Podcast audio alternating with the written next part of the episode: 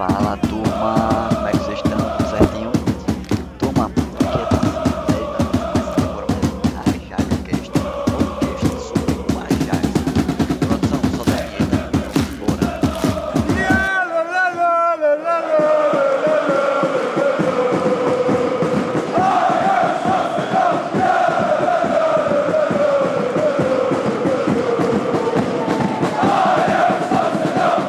Turma, a gente tem alguns assuntos bem interessantes para tratar, né? Para a gente conversar hoje.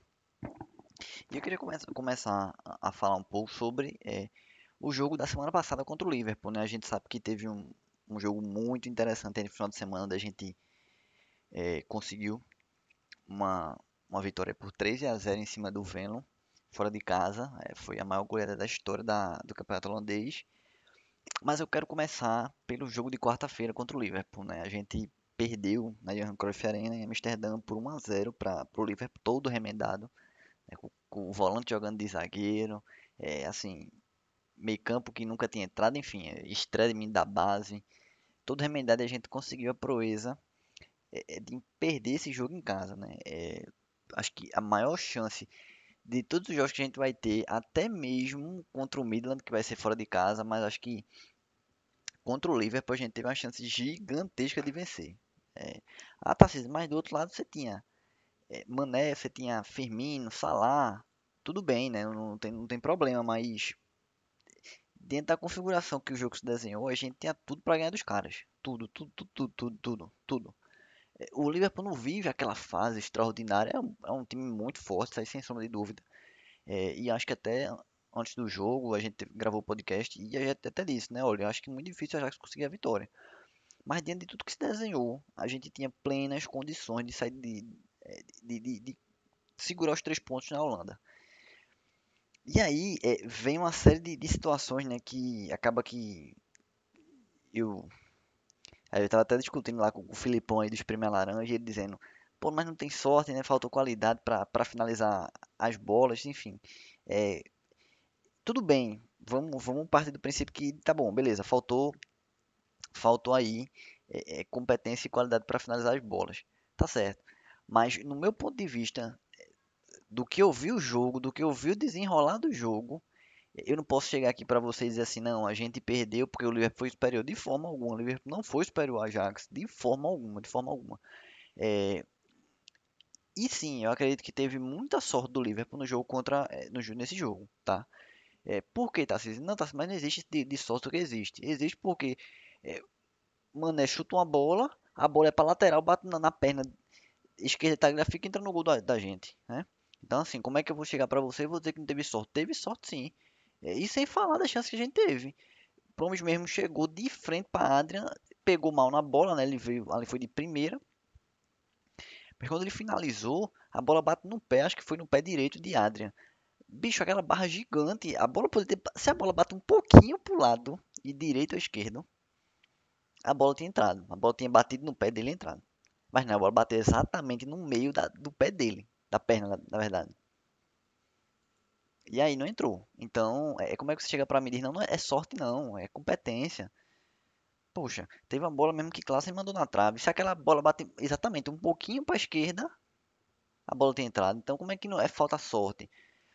Se fosse ao contrário, era capaz da bola ter batido na trave, nas duas traves da gente, e batido nas costas de Onana e entrado. Porque a sorte que os caras estavam é correr de outro mundo, né? Correr de outro mundo. Parece que quanto mais joga contra o Ajax, é uma sorte gigante. Teve mérito do Liverpool? Teve. O Fabinho jogou muito na zaga, conseguiu destruir muita jogada da gente. Mas assim, a gente chegou lá, pô. A gente teve chance de pelo menos empatar a partida. Mas aí, faltou sorte. Eu, no meu ponto de vista, acho que foi muito mais falta de sorte do que falta de qualidade, tá? Assim, você vê pouca... Quando foi que você diz assim, pô, quando foi que o Ajax ele deu chances reais pro Liverpool fazer gol? Quando o Ajax tava perdendo de 1-0 e se mandou todo mundo pro ataque. Foi quando o Liverpool teve chance. Que aí a Onana teve que fazer 2 defesas seguidas. Mas, em geral, o Ajax foi superior ao Liverpool. O Ajax não merecia ter perdido esse jogo. De novo, você tem... E aí eu vou fazer algumas considerações aqui.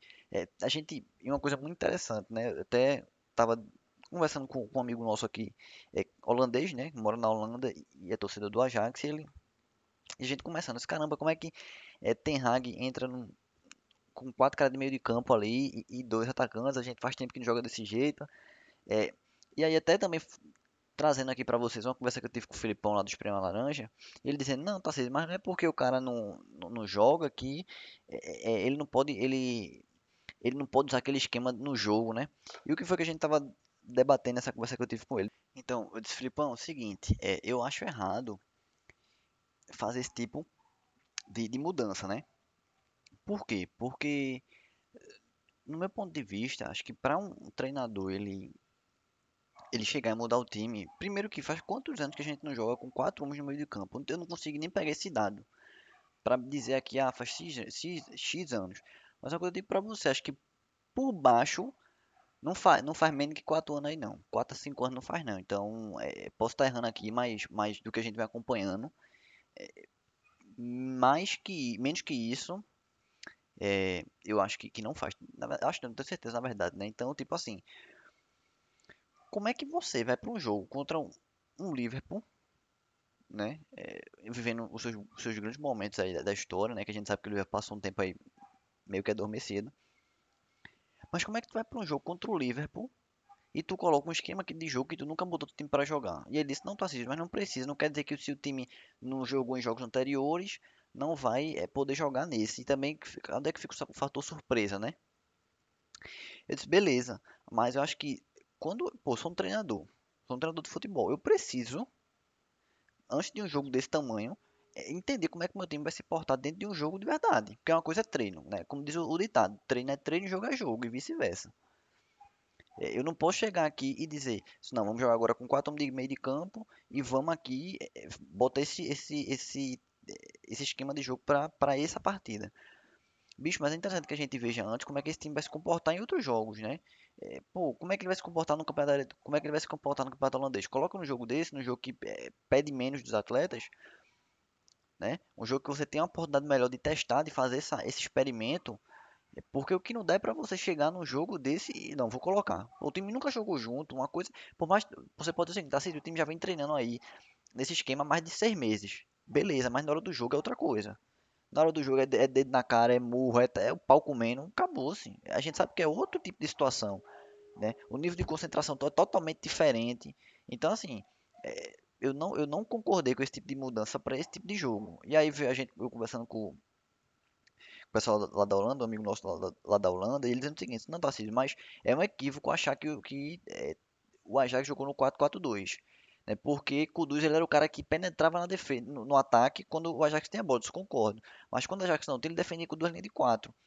E aí, será que de alguma vez já foi treinado dessa forma, né? Então, assim, lógico que a gente não acompanha o treino, enfim, a gente não tem nem como acompanhar o treino, não tem nem relatos disso, de que existe esse tipo de movimento nos treinamentos, mas é importante que ele, e um adendo aqui, tá, pessoal, eu acredito que ele tenha treinado sim, que ele não é doido de fazer uma mudança dessa pro jogo do nada, tá? Então você fica nessa situação, né? Mas enfim, esse é meu ponto de vista. Acho que ele deveria ter trazido isso para outros jogos anterior a esse. Tarcísio, mas o fator surpresa que a gente comentou no começo, né? É importante o fator surpresa, sim. Tanto que Klopp no final falou, me surpreendeu esse tipo de jogo, enfim. Mas eu acho que Ten Hag tem que começar a entender o seguinte, já que ele não pode jogar só no 4-3-3, ele vai ter que ter uma hora que joga com 3 com linha de 5 atrás. Como é que eu vou jogar com isso? E ele precisa colocar isso durante os jogos. A gente não vê uma mudança de esquema. Assim, não, vamos sair do 4-3-3 agora, vamos para o 3-5-2. Não, vamos para aqui para um 3-4-3. Não, vamos fazer... Eu, particularmente, eu não vejo esse tipo de mudança ao longo dos jogos, né? Tentar moldar o time ao adversário. É muito importante a gente ter o nosso tipo de jogo, mas a gente também tem que saber que em algum determinado momento a gente vai ter que se moldar ao adversário. Como é que eu vou jogar... De um jeito que joga o Liverpool contra o Venlo. Eu não vou jogar desse jeito. É um jogo totalmente diferente. Tanto que as mudanças que ele faz é tirar Itadit de falso 9 para botar para ponta e botar um centroavante. Aí agora me veio com 4 homens de meio de campo. Pô, isso é massa. Tem que ter mais variações de jogo. Tem que chegar pro jogo e dizer o seguinte: ó, a gente tem isso aqui, a gente tem um leque, velho. Deixa o treinador do time aí doidar, estudando todos os modos que a gente tem de jogar. Porque ele vai doidar. Porque quando eu vou vir de novo, com outro jeito. Então, isso é que é o legal, né? Isso é que é o desafiador para um treinador, mas ele precisa fazer isso nos jogos, né? E aí fica esse ponto aí que a gente entendeu contra o jogo do Liverpool, tá, turma? Entrando nos destaques individuais, a gente tem Onana foi bem, quando foi exigido, fez boas defesas. Schuurs na defesa muito bem também, muito seguro. Mazraoui na lateral direita, ok. Blend, ok. Martínez, monstro. Jogando muito. Tem que ser titular nesse time, tem que arrumar um espaço para esse cara, não tem condições de ser banco. Tagliafico, bem, ok. Só ficou aquela parcela do gol contra, né? Mas enfim, faz parte. Klaassen, ok também. Ele deu principalmente para Gravenberch ali e aquele em campo que entrou ao decorrer do jogo. Ele deu uma tranquilidade para os meninos jogarem. Por quê? Porque ele era o cara ali que estava como se fosse o primeiro volante, né? Ele jogou como se fosse a posição de Frank de Jong ali, aquele cara que pegava a bola de trás e tentava carregar. E também o cara que marcava, que tentava destruir jogadas do Liverpool. Gravenberch, ok, massa. Gostei muito. Kudus ficou 9 minutos em campo, só muito pouco. David Neres para cima, tentou, criou, buscou, lutou. O que a gente sempre sabe que Neres pode entregar. Itadit, também passando tranquilidade, aquela experiência que ele tem, criando jogada, tentando muito também.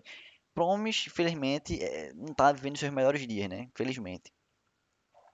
Aquele em campo entrou, foi bem, não tá lá, e aí Lassina Traoré no final entraram, mas aquele lance de desespero de Ten Hag tentando fazer alguma coisa para ver se pelo menos empata.